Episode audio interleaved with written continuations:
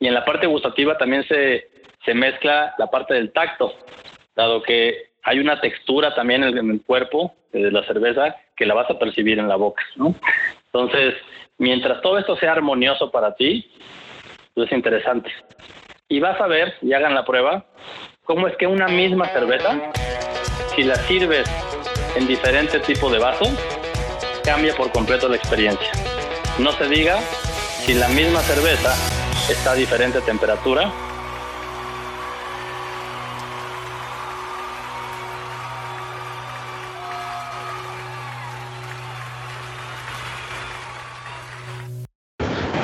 Bienvenidos agrotitanes. Antes que nada, muchísimas gracias. La verdad estoy muy emocionado, estoy muy eh, en una vibración muy, muy, muy aguda de, sentimientos de, encontrar personas que han venido a romper el estatus eh, de lo que no te pueden dejar hacer.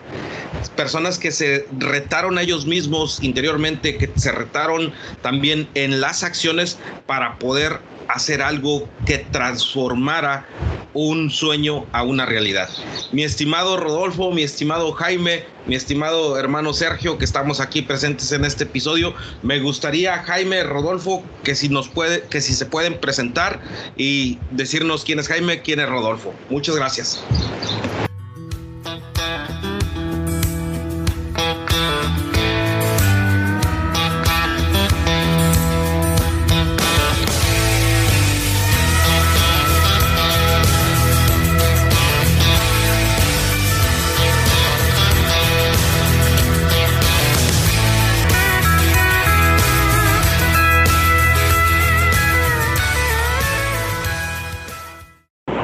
Antes que nada, gracias por, por invitarnos. La verdad es que es un gusto poder platicar siempre, eh, obviamente, de la historia de Cervecería Primos, pero también de los retos, eh, las oportunidades que hay aquí en la industria, no solo cerveza artesanal, sino la industria en general del agro en México. Gracias por la invitación.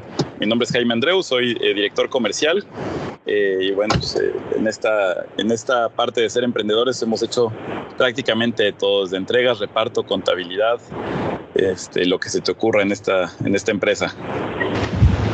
Y yo soy adelante. También fundador de Cervecería Primus. Eh, en mi caso, pues yo llevo un poco la parte de la producción, la dirección general, y sí hace 15, bueno, en este caso 16 años antes de empezar o de, o de de constituir la empresa empezamos con pequeños hitos, ¿no? Desde conocer el proceso de producción, el, también estar desarrollando la marca. Eh, Jaime se encargó de registrarla y de, y de poner en orden todos esos sueños que en su momento iban muy lento hasta que él ya se dedicó a darle más fuerte al negocio. Checo, ¿quisieras comentar algo con, con respecto a la introducción de nuestros amigos? Pues me da gusto saludarlos. En principio agradecerles el, tiempo y, y, más, más agradecerles que, estén haciendo cerveza. Yo soy fan de la cerveza y, y gracias por eso. Gracias, también yo soy fan. Dicen por ahí que no hay, no hay este agrónomo que no sea bueno para el levantamiento de tarro. Quiero entrar en la parte muy, muy, muy aguda con ustedes, mi estimado eh, Jaime y mi estimado Rodolfo, que son de personalidades bien complejas en el sentido de, de una persona que se dedica completamente a la parte industrial y una persona que se dedica a la parte comercial. ¿Cómo dijeron? A ver, güey, tú te vas a dedicar a esto, yo me voy a dedicar a esto porque creo que este es el, el, poder hacer y amar hacer para que funcione este sueño. ¿Cómo, cómo, cómo surgieron esos roles con ustedes?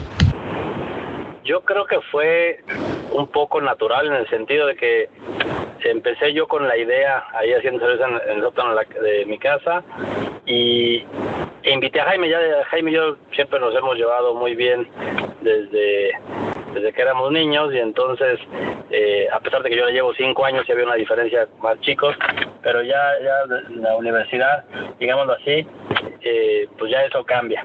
Entonces de alguna manera lo invito a participar en, en, el, negocio. Él, no conocía nada de esto, hecho es ingeniero eh, electrónico, si mal no recuerdo, este, la, la carrera de, de Jaime.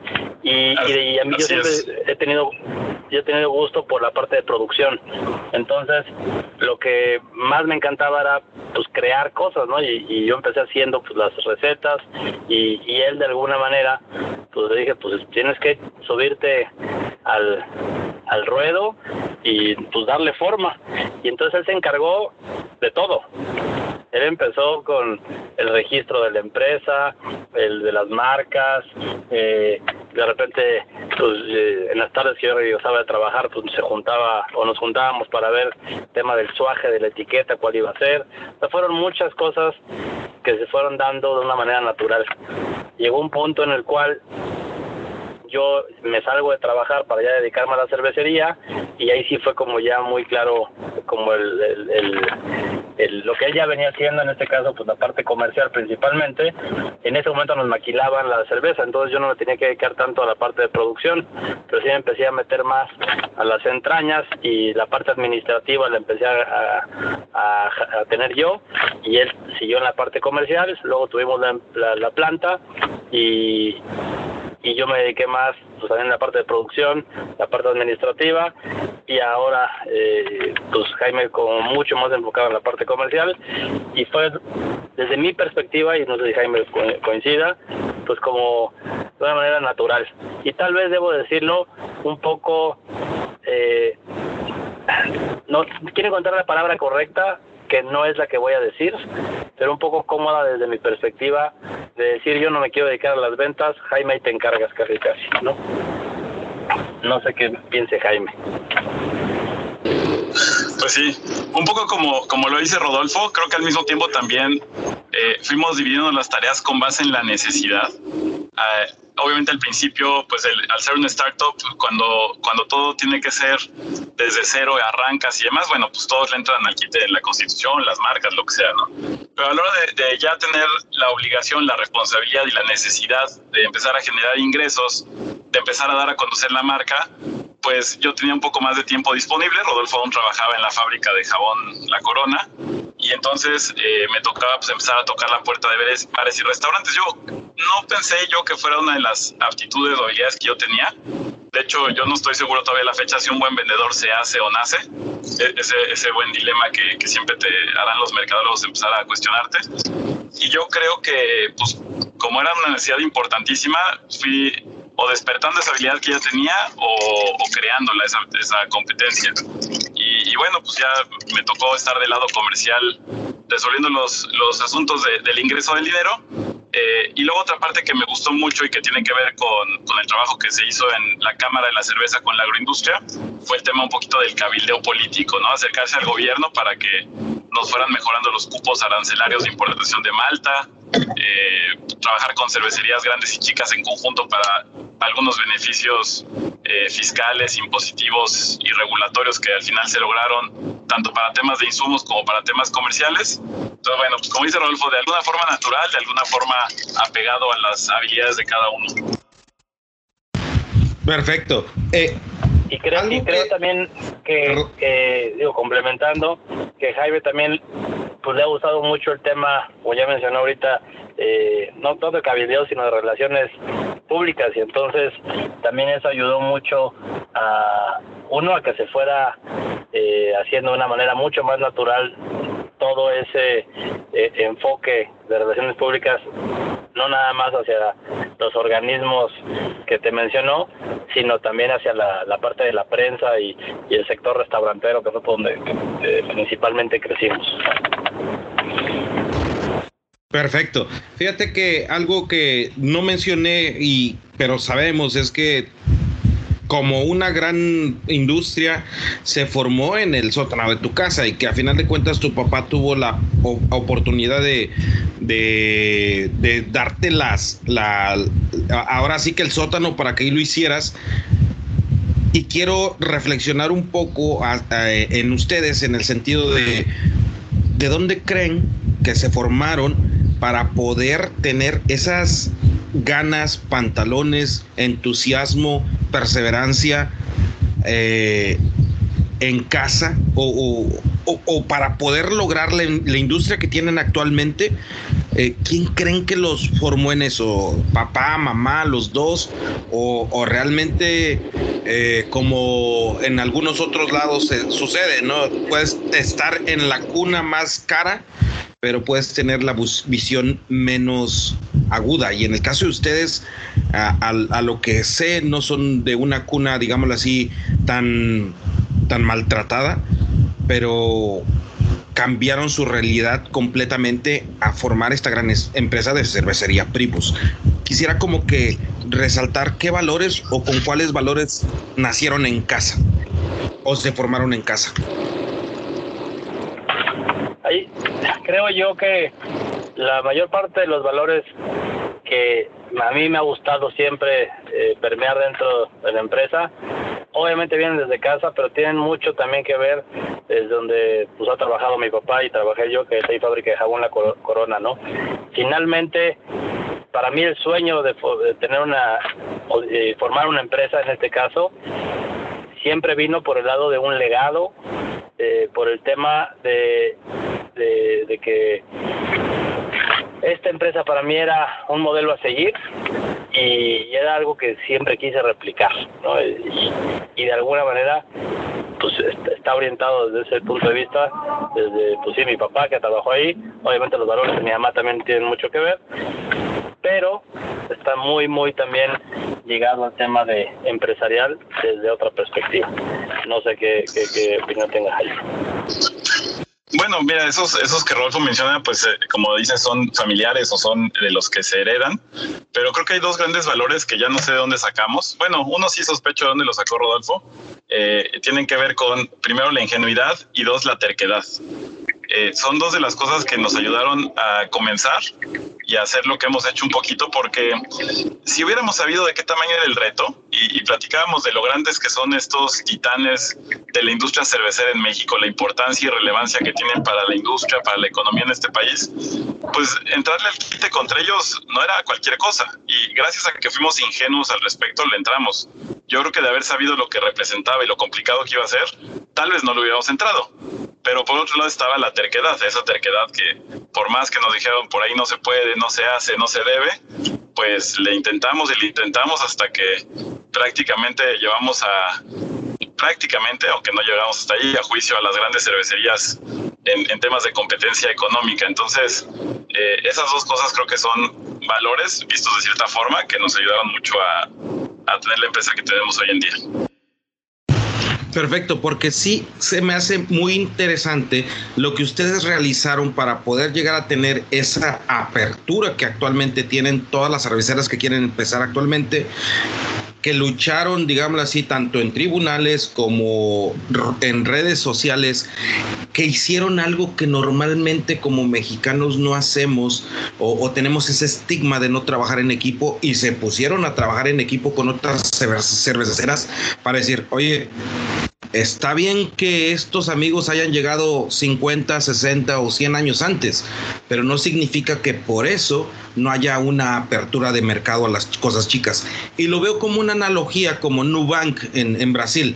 Nubank nace del el banco en línea de la situación de decir estamos hartos de que casi casi se tienen que meter una persona escoltándote al banco, de que no sea fácil, de que a final de cuentas tenga que ser engorroso el tramitar una, una tarjeta o una cuenta en, Brasil y hacerlo más versátil y ágil. Y eso es lo que hicieron ustedes. Y a eso me refiero que también esas, esas características que tienen se me hacen bien interesantes. Y quiero entrar en la parte de decir si eso realmente también fue el, el estudiar en donde estudiaron o la, la, la, trazabilidad de estudios que tuvieron, porque a final de cuentas vienen de escuelas, una de la Ibero, otro de la, de la, de la parte del TEC de Monterrey. Si nos ponemos a ver eh, la Ibero, una parte jesuita que es totalmente versátil en el pensamiento, y, la, y el TEC de Monterrey que se, en sus inicios formó gente para hacer más eficientes sus empresas. ¿Creerían que eso lo robusteció? O realmente fueron más los huevos, más la ingenuidad, más las ganas de salir adelante. Que me parece que es una combinación de todo y dudo que tengamos nosotros la respuesta. Eh, sin duda la educación pues es una parte fundamental de lo que se de lo que se pues de lo que hoy en día somos. Sin embargo, bueno, pues también hay claros ejemplos de cómo hoy en día, sobre todo ahorita, eh, más en estas épocas, pues hay estos multimillonarios que ni siquiera pasaron por la escuela, ¿no? Entonces, eh, en lo particular, creo que nosotros muchas de las cosas las hicimos con intuición, algo de conocimiento técnico eh, pero mucho de lo más rico lo fuimos aprendiendo en el camino. Creo que gran parte de lo que nos diferenció de otros proyectos y otras cervecerías, y hoy en día lo sigue haciendo, es que estamos abiertos a aprender. Jamás hemos pensado que tenemos la última palabra, de hecho, al contrario, gran parte de las veces no sabemos cómo funcionan muchas de las cosas que hacemos o obligaciones que tenemos este, pues empresariales, con gobierno, con lo que sea. Y bueno, vamos preguntando, nos vamos asesorando. Al principio nos tejimos una red muy, muy grande de amigos, colegas, colegas e incluso competidores que nos fueron ayudando con cosas que no sabíamos hacer. Eh, prueba de ello, por ejemplo, hacemos un evento cada año muy grande que se llama Beer Brothers. Beer Brothers es un evento de, pues, de la hermandad cervecera, como su nombre lo indica, donde invitamos a maestros cerveceros y dueños de otras cervecerías competidoras, incluidos eh, maestros cerveceros de, de Heineken y de Grupo Modelo. Y ese evento se creó literal para que nos asesoraran en cómo eh, instalar la cómo instalar el layout de nuestra fábrica, porque no teníamos idea de cómo hacerlo, ya, ya tenemos la fábrica aquí en México, no sabíamos cómo instalarla y tampoco teníamos el dinero para contratar pues, los asesores necesarios. Entonces dijimos, vamos a recurrir a la gente que ya sabe hacerlo y fue que invitamos a, grandes competidores o grandes amigos a que fueran a la planta Entonces creo que sí, sin duda la educación es relevante, pero, pero también nos ha ayudado mucho el estar abiertos a adquirir conocimiento de gente que a veces pues no sé, creo que en otros círculos la gente se cierra a decir, bueno, ¿cómo le voy a preguntar a, a, mi amigo? ¿Cómo le voy a preguntar a mi competidor? Se va a dar cuenta que no sé. Siempre reconocemos que, siempre reconocemos lo que no sabemos. Yo, yo coincido con Jaime, es una suma de varias cosas, pero no estoy seguro que la escuela haya sido un parteaguas. Yo sí creo que es más una convicción que ya traíamos desde antes, antes de que una influencia de la de la misma escuela. Esa es mi perspectiva. ¿no? O sea, sé que tienen también en el TEC, yo no estoy en el TEC, pues como un, un tema de emprendedurismo y no sé qué tanto, pues sea, por más que te lo enseñen, pues lo vayas a aplicar. No es como el, el vendedor, pues nace o se hace, pues en este caso el emprendedor nace o se hace, pues yo con las ganas que tiene uno, ¿no? Y no importa si estudiaste en algún lugar o no estudiaste, son las ganas. Perfectísimo. Fíjate, eh, se me hace ya pasando al tema de, realmente entender qué es la cervecería, qué es cervecería Primus, que está formada por estas dos grandes personas, que es Jaime, que es Rodolfo, quisiera que me dieran qué es, güey, porque para mí es algo muy importante de resaltar y sobre todo muy importante de enaltecer que una cervecera mexicana como Primus nos esté dando, dando la oportunidad de entrevistarlos. Muchas gracias. Vuelvo a decirlo, son unos verdaderos agrotitanes, y me gustaría que me eh, dijeran qué es Primus para, para entender y contextualizar un poco más. Yo creo que Primus en, un momento, o en un principio, intentó ser una catapulta de sueños. De hecho, eh, la idea que, que traíamos era el, jugar con el mismo logo, que hoy no es el mismo, pero que tenía diferentes aristas. Podías cambiar un elemento del logo, depende del giro al que le pudieras dar, ¿no? Entonces, eh, sin lugar a dudas, hoy en día Primus pues, es una cervecería, es, es una empresa más que, más que cervecería, pero encontró el, el, en la cerveza la manera de dejar un legado, en este caso en México, ¿no? Y ojalá sea para el mundo.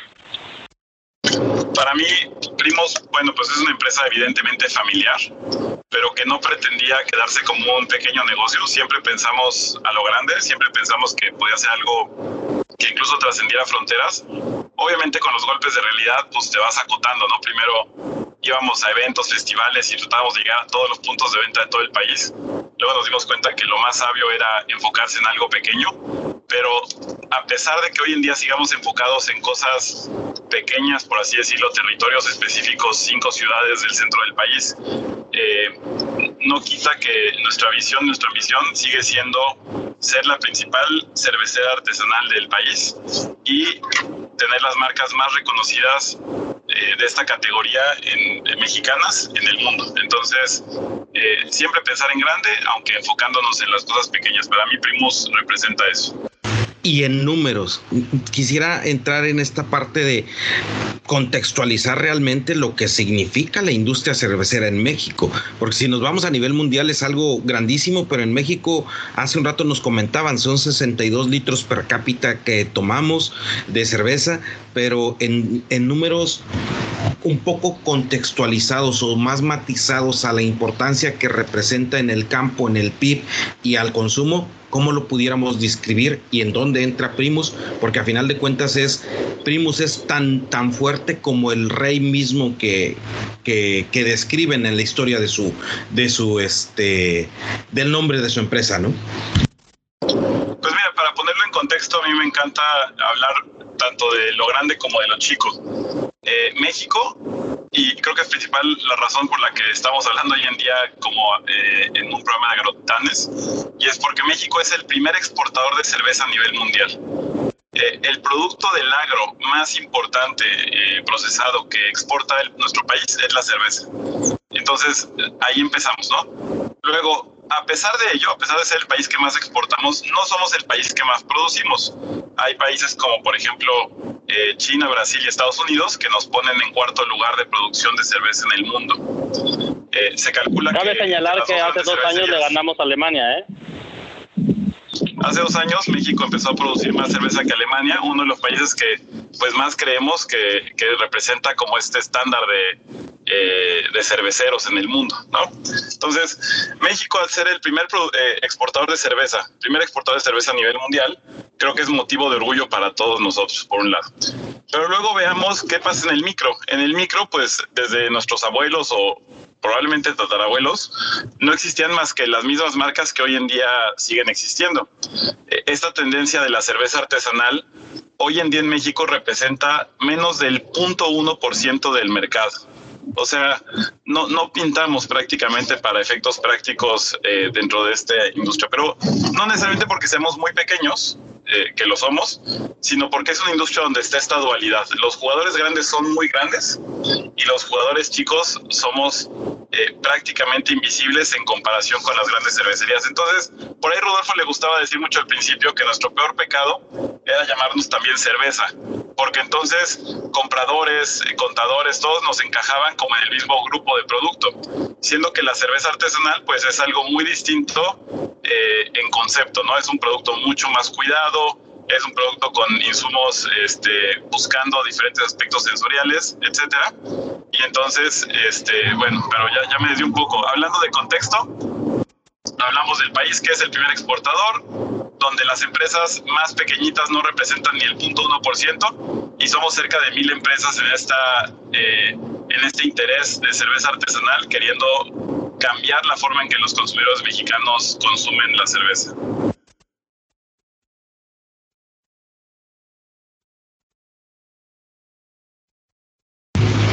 Rodolfo, tú como maestro cervecero, ¿nos pudieras describir cuáles las diferencias que podemos notar al momento de ingerir una cerveza industrial que hace un rato nos hacías énfasis que no es que sean unos, unos, unos, este, ¿cómo se llama?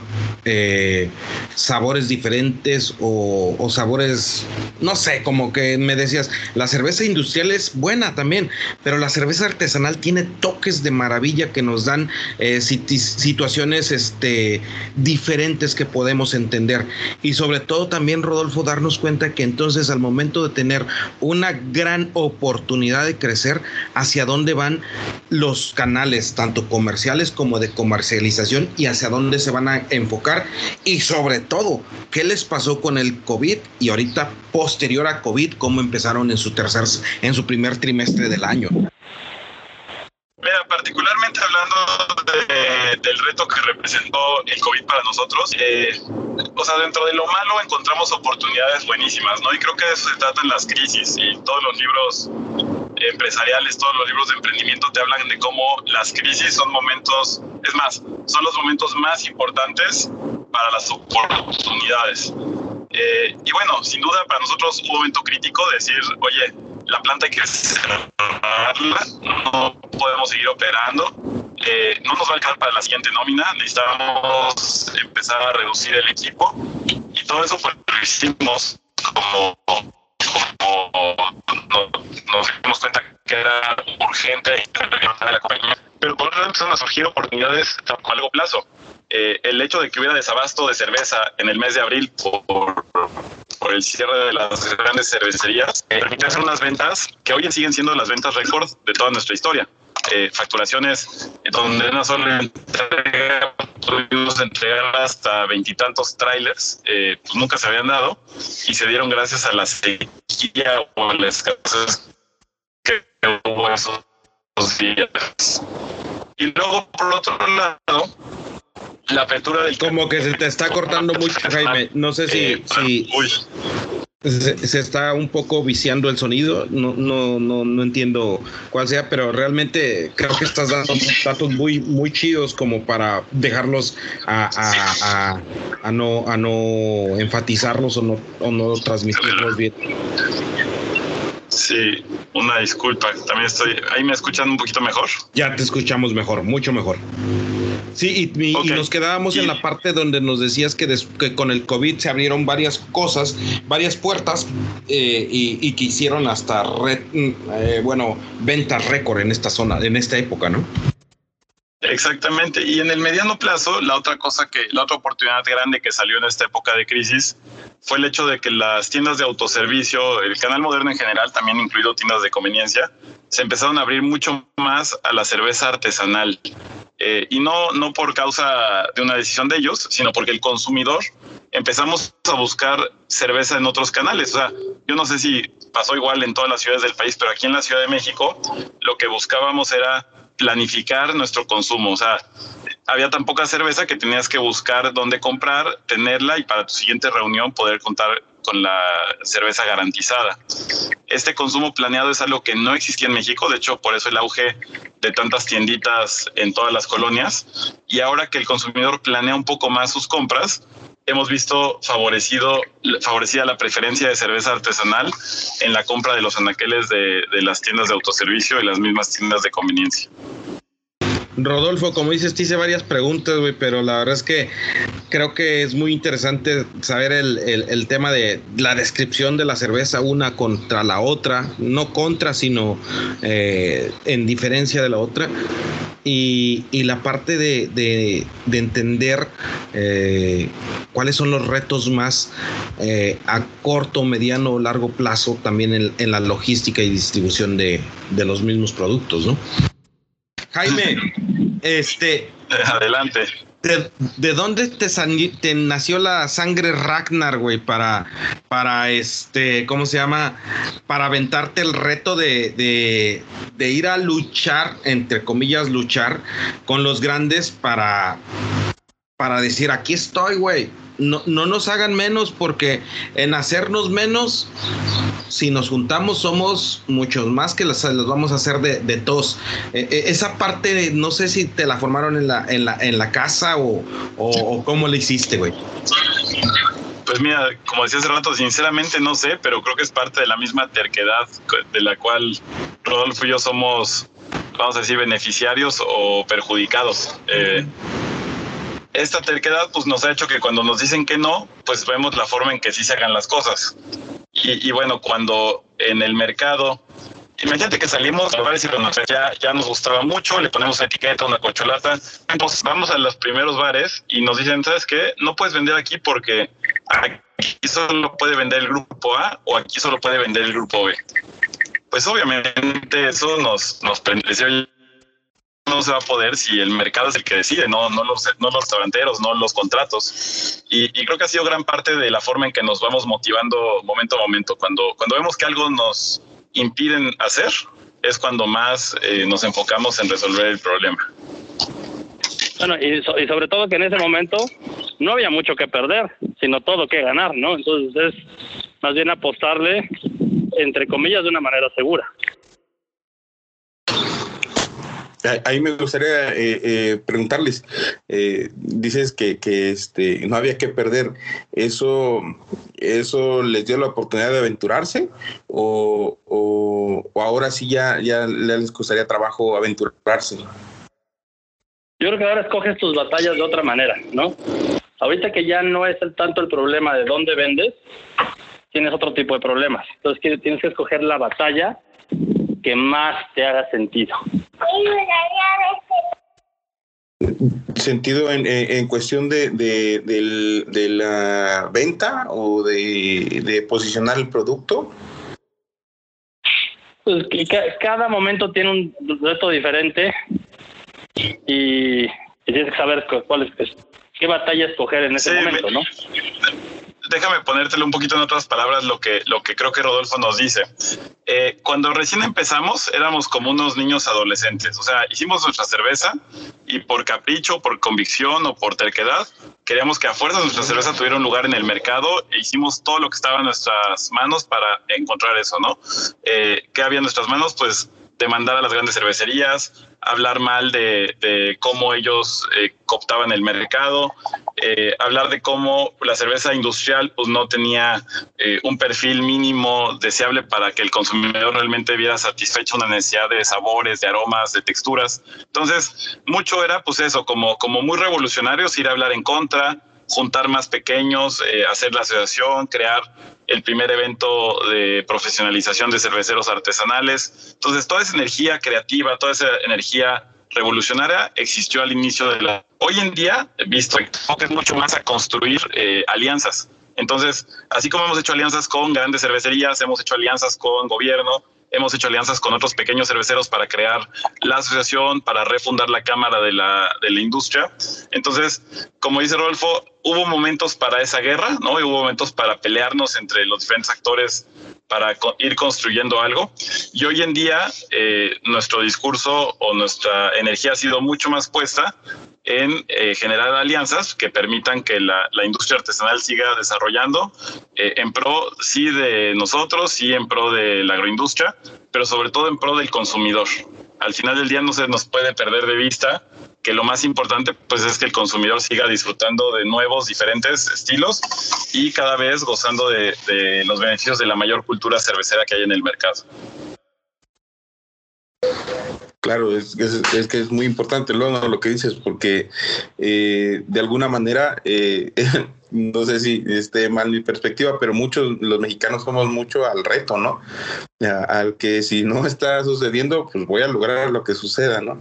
Y, y este, y después eh, tener esa filosofía de alianzas para poder crecer, pues está muy padre, ¿no? Habla, habla de, habla de un este, de una nobleza y de la necesidad que hablabas, ¿no? Hoy, en día, tenemos una, una eh, necesidad diferente y es lo, donde estamos eh, tanto internamente luchando por ella como hacia afuera de la organización, ¿no? O sea, están alineadas, pero no todo lo que haces hacia adentro o hacia afuera es, es exactamente lo mismo.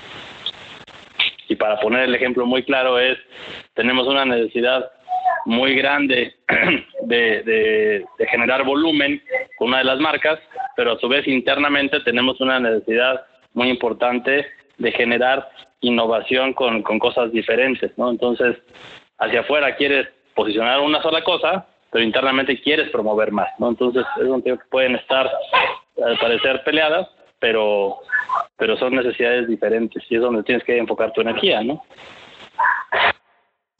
Claro, claro, buscar una armonía, ¿no? Por así decirlo. Así es. Y ahora sí que ya no estoy en el ruido de la calle para comentar el tema de la de, los diferentes productos o de las cervezas. Te puedo decir que no hay cervezas buenas y no hay cervezas malas, ¿no? Lo mismo ocurre, como dicen por ahí en el vino. Hay cervezas que te gustan. Entonces, por más que yo quiera darte a ti a conocer una cerveza que desde mi perspectiva es la mejor cerveza Albier Imperial. Si tú no tienes el gusto por ella, de nada te sirve. Pero también está el tema, por ejemplo, de cambiar la perspectiva de, pues de, de, lo que conoces como cerveza, ¿no? Y, hace rato, lo que te quería comentar es, creo que el, el mayor enemigo para cualquier industria es la ignorancia. Y en este caso, la ignorancia de marcas, de estilos, de los atributos que debes de encontrar o, o no en una cerveza o en un tipo de cerveza. Entonces, eh, te puedo decir muy claramente que hablando de parte cualitativa, hay un elemento que se llama azorrillamiento de la cerveza. Y eso es lo que se conoce como una cerveza está quemada. Y se da por acción de, de la fotooxidación, es decir, el sol oxida en envases transparentes el producto. Hay una marca muy reconocida a nivel internacional que es claro que tiene ese perfil azorrillado, que en los cerveceros no lo quieren. Pero es, es un sabor deseable en esa cerveza porque así lo decidieron. Pues bueno, cualitativamente es algo muy malo, pero es parte del perfil de sabor que todo el mundo quiere o tal vez ni siquiera se ha dado cuenta que tiene. ¿Por qué? Porque la cerveza se la tomas, al igual que otros productos, lo más frío posible. Y al que eh, en ese momento tus papilas gustativas están cerradas. No sabes a qué sabe un producto. Y de ahí viene el tema de qué pasa con una cerveza que lleva media hora en la mesa. La mayoría de las personas cuando yo conozco ya no quieren tomar. Se amarga, ya no sé que ya no la quieren tomar. No, no, eh, lo que estás probando es el mismo producto que probaste media hora antes. El problema es que no te diste cuenta porque tenías la tenías eh, sumamente helada. Entonces tú lo que estás buscando es una una adicción por adormecimiento de tus papilas gustativas, no por encontrar ese sabor que te gusta, ¿no? Entonces, el mercado en México de la cerveza es no se fija realmente en el sabor de la cerveza, porque no lo sabe, eh, no sabe cuál es, ¿no? Y entonces ahí es donde tú tienes que eh, pues educar al mercado, ¿no? Yo te puedo decir, nuestra cerveza la recomendamos, sugerimos que tome a esta temperatura o en ese tipo de vaso que también cambia la experiencia. Pero el consumidor es el que decide cómo se la va a tomar, ¿no? Hemos visto que quieren hacer con nuestras cervezas micheladas pues la verdad es que para una michelada vas a ver horrible porque le vas a cambiar el perfil de sabor que ya estás eh, acostumbrado a tener. Pero bueno, insisto, el consumidor es el que manda. Y en este caso específico, pues si, si la gente no lo sabe, no sabe qué encontrar o qué eh, aborrecer en, la experiencia, eh, pues da igual, ¿me explico?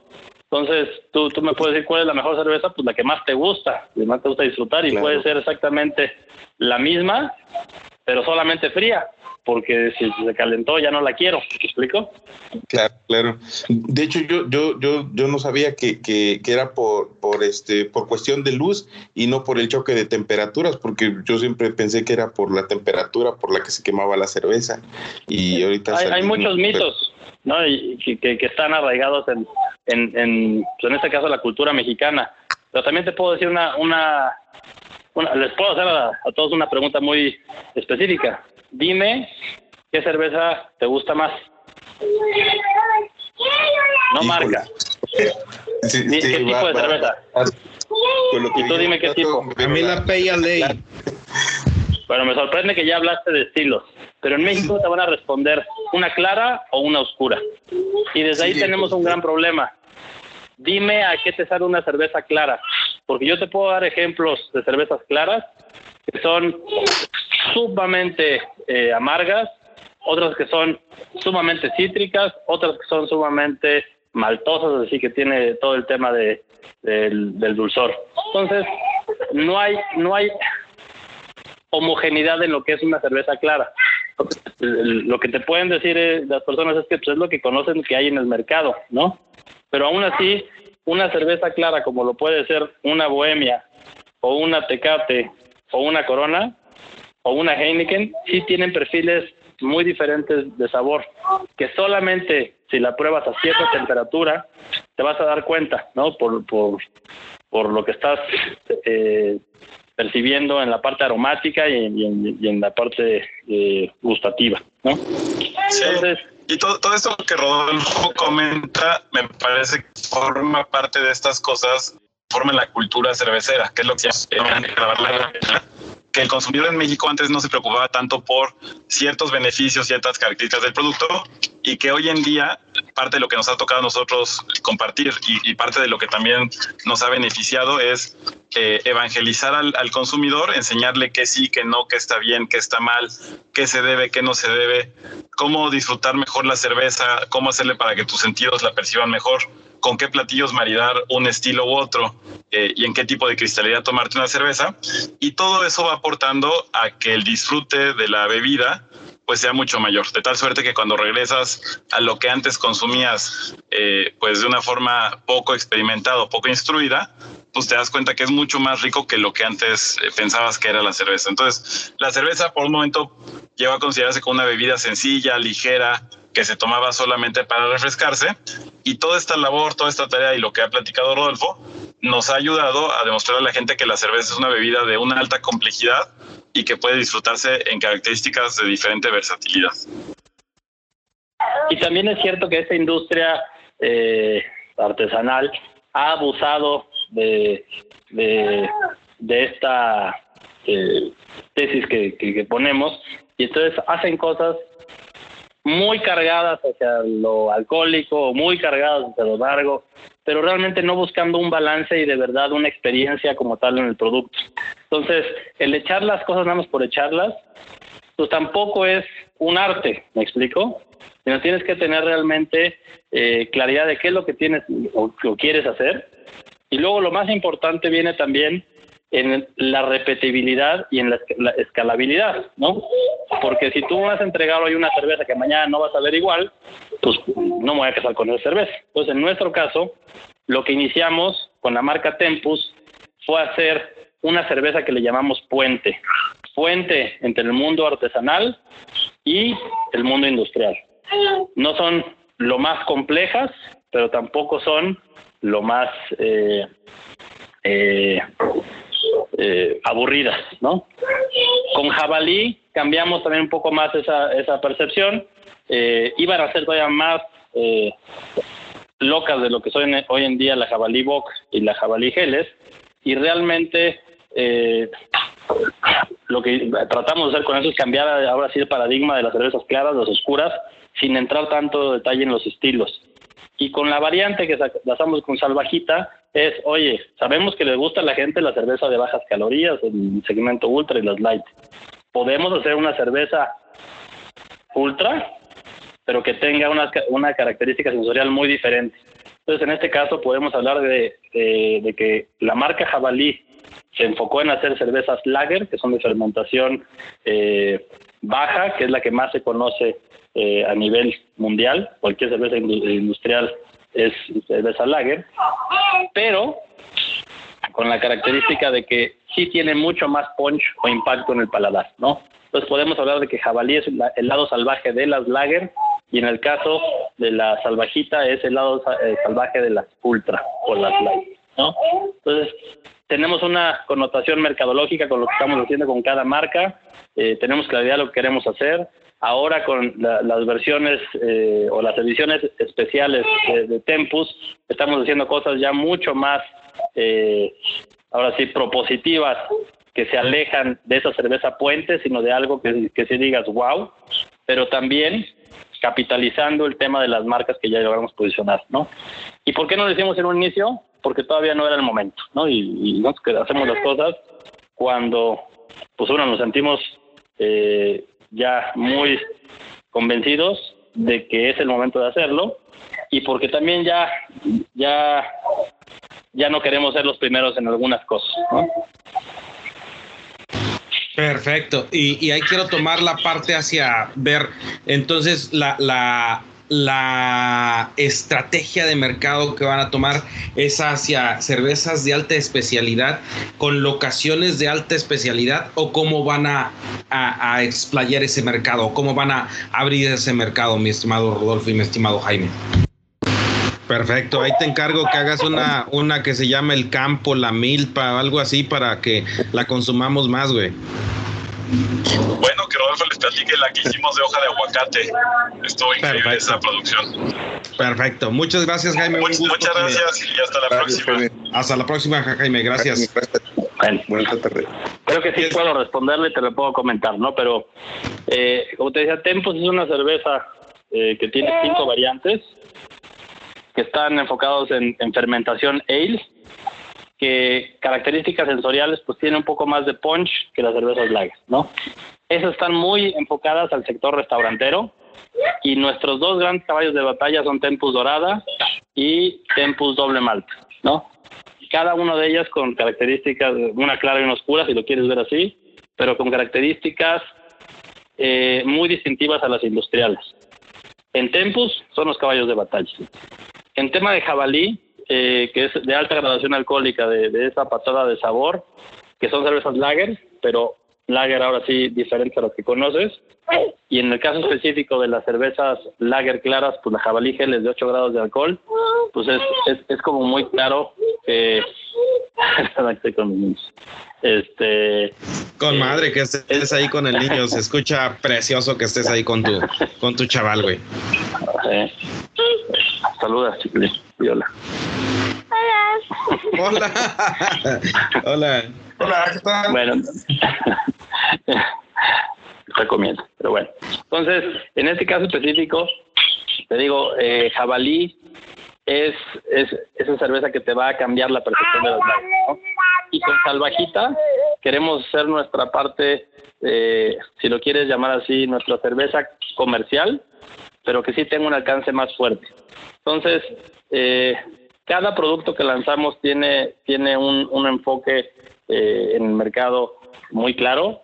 Las ediciones especiales son para el público conocedor y, de ahí y de ahí es como construir sí hacia otras marcas, a otros nichos de, de, bebidas también tenemos pensado y, bueno pues creo que parte de nuestro ADN al ser eh, innovadores o, emprendedores con esas ganas de, crear viene precisamente por la experimentación, ¿no? El problema es que se nos viene es el camino al mercado. ¿Cómo podemos conseguir cuando ya tienes un portafolio eh, que, que, que, un mismo restaurante, una, un autoservicio, pues quiera un producto nuevo, ¿no? Entonces tienes que ingeniártelas pues, para conseguir que, pues, que quieran esos productos nuevos, ¿no? La cerveza que nos mencionó Jaime de, que hicimos con hoja de aguacate fue nuestra cerveza de aniversario, eh, en el cual pues, lo que hicimos fue precisamente eh, utilizar el, eh, un producto más mexicano, como lo es el aguacate para nosotros y que todo mundo consume, incluido en una bebida, ¿no? Entonces, eh, fue, es una cerveza que te da muchas características, eh, voy a decir como anisadas por, por la hoja del aguacate, no tanto como el aguacate eh, mismo, como sabe la fruta, y eso pues quieras o no, hace que la gente espere de la cerveza un cierto sabor y muchas veces pues no obtenga lo que quiere, ¿no? Eh, tú dices una cerveza de aguacate o con aguacate, pues crees que te vas a ver al aguacate como tal. O no quieres que te sepa eso porque sabes que la cerveza no sabe a eso. Entonces ha sido todo un tema también cultural el, poder innovar con, con ciertos productos de, de, de esta manera porque pues depende del consumidor finalmente, ¿no? Lanzamos también una cerveza eh, con sandía, agave, limón y jamaica, haciendo, haciendo alusión a las aguas frescas, y la gente cuando la que la, probaba estaba como sumamente dividida, o la amaba o la odiaba, ¿no? Y, y es una cerveza, o fue una cerveza, este, pues que en México no pegó muy bien, con quien hicimos la colaboración en Estados Unidos les resultó muy muy bien, ¿no? Como que el mercado fue muy diferente lo que buscaba. Entonces, creo que lo que nos queda a nosotros es seguir innovando, seguir utilizando las cosas del campo. Yo personalmente estoy empezando pininos en, temas de agricultura eh, pues, para ayudar a mi papá y que tiene unas tierras y me estoy metiendo en temas de aguacate, de cítricos también, que no tengo idea cómo venderlos, pero bueno, a ver, a ver cómo lo hacemos para, para el futuro. Y también la idea es utilizar eso que se está este, eh, sembrando pues para, para lo mismo de los insumos en la cerveza, ¿no?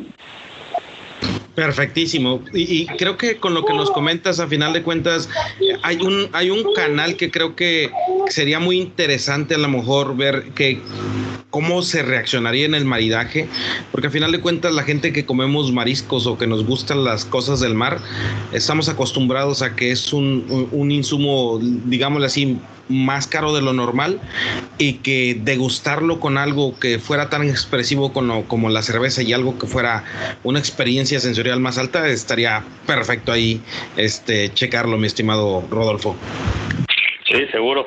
Y, quiero contar una anécdota que para mí es muy claro hoy en día, en el momento en el que estoy, de cómo es que la educación, o en este caso la ignorancia, pues nunca jugó a mi favor eh, al principio, ¿no? Y, y es que yo probé una cerveza que se llama Schlenkerla, es una cerveza alemana, eh, que está ahumada. O sea, si tú la pruebas, haz de cuenta que estás probando un tocino, un filetón, este, anchoas, etcétera. Y en ese momento dije, guácala, qué asqueroso. Pero cuando ya empecé a entender el estilo, qué es lo que se quería conseguir, y probé esa cerveza de nueva cuenta, dije, wow, qué gran cerveza, porque tiene las características que buscas para, el producto, pero además hay una armonía en el momento de probarla. He probado otras ahumadas que no son nada, nada, este, armónicas, pero es, es solamente con el conocimiento de lo que, querías o deberías de, encontrar que puedes decir esto es un buen producto o es un mal producto, lejos de que te guste o no te guste, ¿me explico? Es cómo apreciar las cosas por lo que... Entonces, digo, lejos de, de, de poder decir algo no me gusta, es saber qué tienes que encontrar en un producto para decir es un buen producto o es un mal producto, ¿no? Y ya después tú decides si te gustó o no te gustó, si lo vuelves a consumir, ¿no? Pero creo que es, eh, es, importante siempre darle eh, pues el, beneficio al, productor de cualquier de cualquier eh, bebida o de cualquier tipo de alimento, pues que, que, que dé una explicación, ¿no? o, que conozcamos más acerca de, eh, por ejemplo, eh, variedades de tomate, variedades de, limón, eh, sabemos que hay sin semilla, con semilla, eso lo sabemos porque nuestra cultura pues nos lo pone y lo aprendemos empíricamente, ¿no? Pero no nunca tuviste, a menos que haya sido una clase de agronomía, yo creo, nunca tuviste a alguien que te explicara las grandes diferencias del limón sino hasta que lo probaste, ¿no? Y ya, ya, ya toda esa información la adquieres después. Lo mismo ocurre en el caso de la cerveza. Pues no puedes, si nunca eh, conocido el universo de cervezas, pues no puedes decir si algo eh, pues está bien hecho o no o no está bien hecho. Por eso fue que tuve que ir a probar muchas cervezas para darme cuenta de todo esto porque nadie me lo explicó. Nadie te lo explicó, pero lo disfrutaste mucho, mi estimado Rodolfo. Así es. Ah, ok. Fíjate, eh, Checo, no sé si quieras decir algo más para, para cerrar el episodio. La verdad es que me siento muy congratulado contigo y quisiera, y con ustedes, este, quisiera en determinado momento, si nos pudieras decir eh, el día de hoy, si empezaran tu biografía, si empezaran a hacer una reseña de tu vida, ¿con qué frase empezaría, mi estimado Rodolfo? Híjole, en este momento me la pones difícil, dame unos segundos, te puedo decir. Si hablamos de un epitafio, más que biografía. Epitafio, biografía, ¿cómo empezarías un libro? como, como, tú este lo, entiendas y, y, nos quieras compartir, güey. Pues aquí, aquí está una persona que,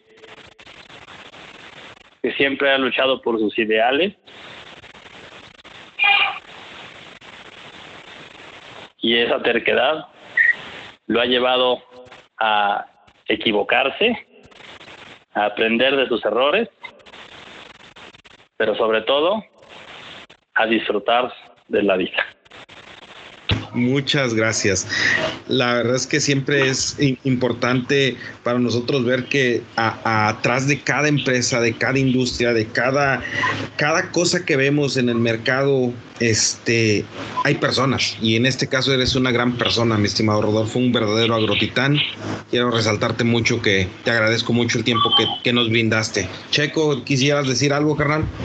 Sí, y primero pues agradecer eh, a Rodolfo y a Jaime que me dieron la oportunidad de, conocerlos y conocer la industria, porque ahora pues me quedé revuelto. Ahora no sé si, si cómo degustar una cerveza y, y, abusando, Rodolfo. Eh, ¿cómo, ¿Cómo debería de, de, este, de empezar a, a tener ese gusto por, por la cerveza sin, sin, este, sin buscar nada más en una bebida refrescante? Pues mira, yo creo que el proceso que lleva cualquier niño al encontrar sabores es el mismo. Tienes primero que encontrarte con tu niño interno. Entonces, ¿qué es lo que haces primero? Pues lo ves, ¿no? Y ya después de que lo ves, ahí puedes analizar varias cosas. eh, en el caso de la cerveza, uno los atributos pues, es la parte del gas, ¿no? Entonces, pues, ¿qué tanta efervescencia tiene el producto? Si la espuma tiene o no tiene retención, también hay un tema interesante con la espuma, pero está, está, está dado por el nivel de, de proteína que pueda llegar a tener la cerveza. Y una buena espuma es significado de una buena cerveza. Ojo, hay muchas cosas que te pueden quitar en la parte eh, visual esa magia como puede ser que tú veas una espuma, le das un trago y se quita la espuma. Eso puede ser porque tú hayas ingerido un, alimento grasoso, al darle un trago, la grasa en tu boca también se queda en tu vaso y eso hace que se apague la espuma, ¿no? Puede ser también que haya residuos de jabón eh, en, el, en, el, vaso y no se genere la espuma adecuadamente. Entonces, digo, hay, hay muchas cosas muy técnicas, pero tienes que saber también que no todas son realmente importantes. Lo más importante es el disfrute. Entonces, visualmente, así te puedes dar cuenta de que es una cerveza, que te gusta. También está la parte de la turbiedad o, claridad. Hay cervezas turbias eh, por porque están diseñadas. Hay cervezas que son clarificadas y a lo largo del tiempo se van enturbiando precisamente por el nivel proteínico que tienen. Entonces, ¿qué encontrar? Hay veces que pueden ser cosas buenas, pero si no, creo que lo más importante es, si tú conoces una cerveza, llámese porque la has probado en muchos lugares, si te sabe diferente, pues algo está mal, ¿no? Si es una cerveza nueva, pues tal vez te conviene saber o entender qué estilo de cerveza están queriendo hacer, porque los estilos son interpretaciones de muchas regiones del mundo a través del tiempo, eh, pero también hay propuestas nuevas, ¿no? Entonces, eh, si sabes un poquito más sobre lo que te dice la etiqueta o en internet o lo que puedas conseguir de información del proveedor, pues te va a ayudar a saber si lo que tienes en la mesa es, es lo adecuado, ¿no? Entonces, de la parte visual, pues empiezan a hacer el amor, ¿no? Y, y quieras o no, también antes de la parte visual tuviste que haber servido la cerveza. Y ahí puedes escucharla. Y al abrirla, si es de botella o, lata, te darás cuenta si tiene un, buen nivel de gasificación.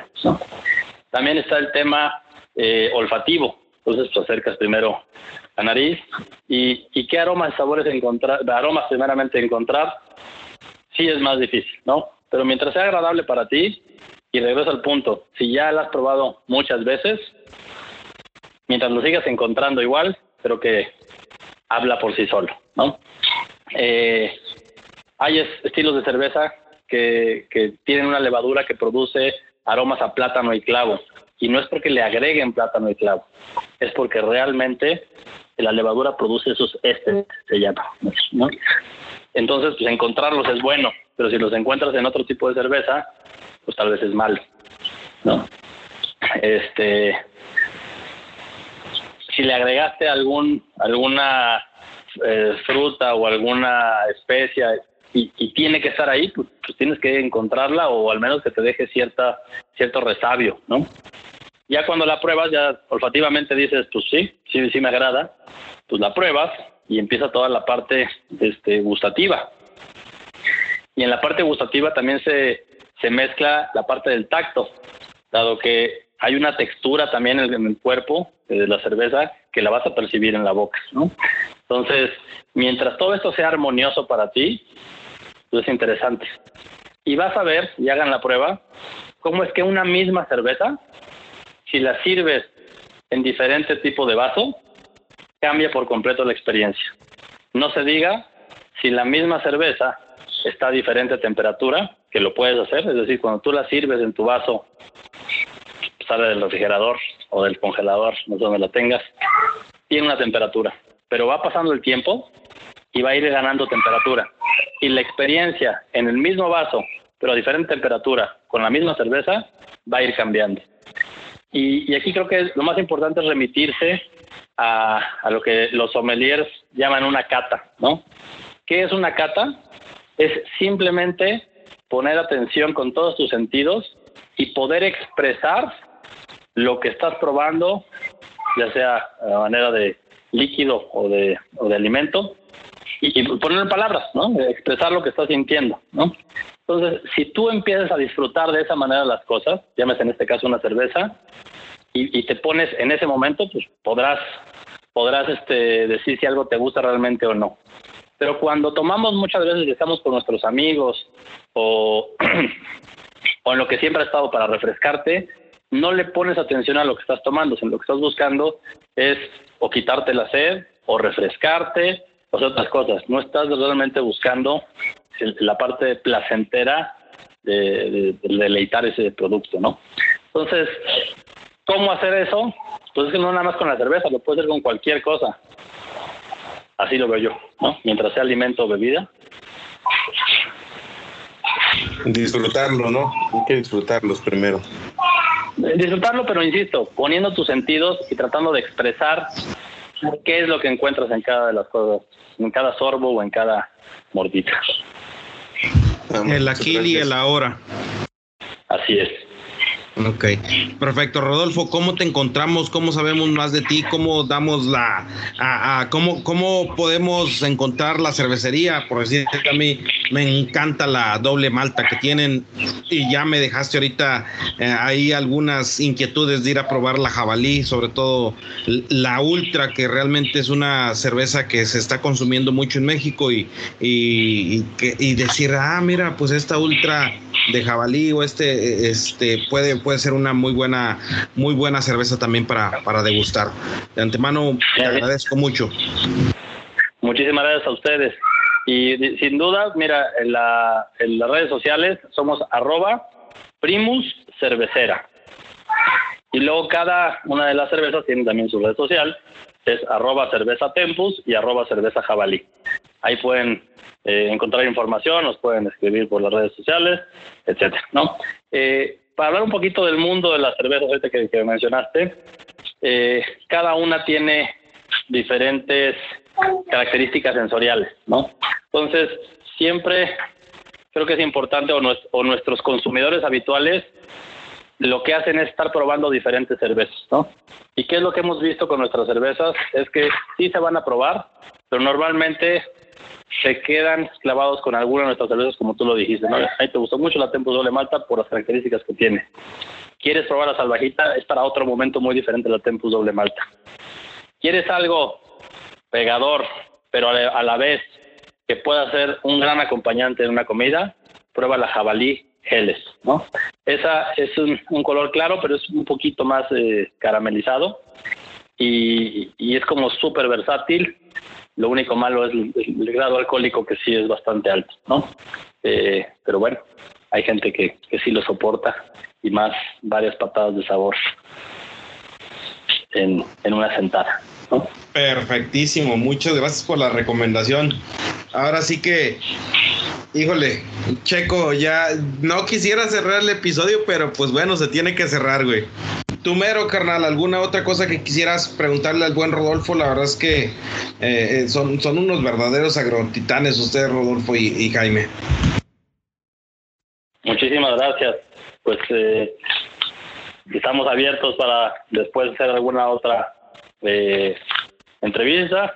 Ojalá pudiera ser ya presencial y con unas cervezas enfrente para que sea mucho más didáctico el asunto. Eso claro. mejor. Efectivamente, así como, como el del sommelier, ¿no? Que dice, este, maestro, ¿me puede dar eh, eh, permiso de entrar? Y dice, oye, ¿qué pasó? Es que me la pasé estudiando toda la noche, ¿no? Así vamos a estar nosotros en el sentido de, de echarle eh, tanta cheve como podamos. Fue, un gusto, Didier. Sergio, gracias por la invitación a, a platicar el día de hoy. Este, y yo lo único que diría es, la idea es seguir innovando en el sentido de irle mostrando al consumidor cosas que antes eh, no conocía. Entonces, conforme vamos enseñándole ya con Tempus y Jabalí lo que, lo que hemos hasta ahora hecho, pues la idea es seguirle mostrando cosas nuevas y diferentes cada día, sobre todo para no perder el espíritu de, innovación. Así es. Pues un abrazo a ustedes y a su audiencia y de nuevo cuenta muchísimas gracias por, por esta invitación. Muchísimas gracias a tus órdenes también y saludos. Saludos. Igualmente. Bye. Bye.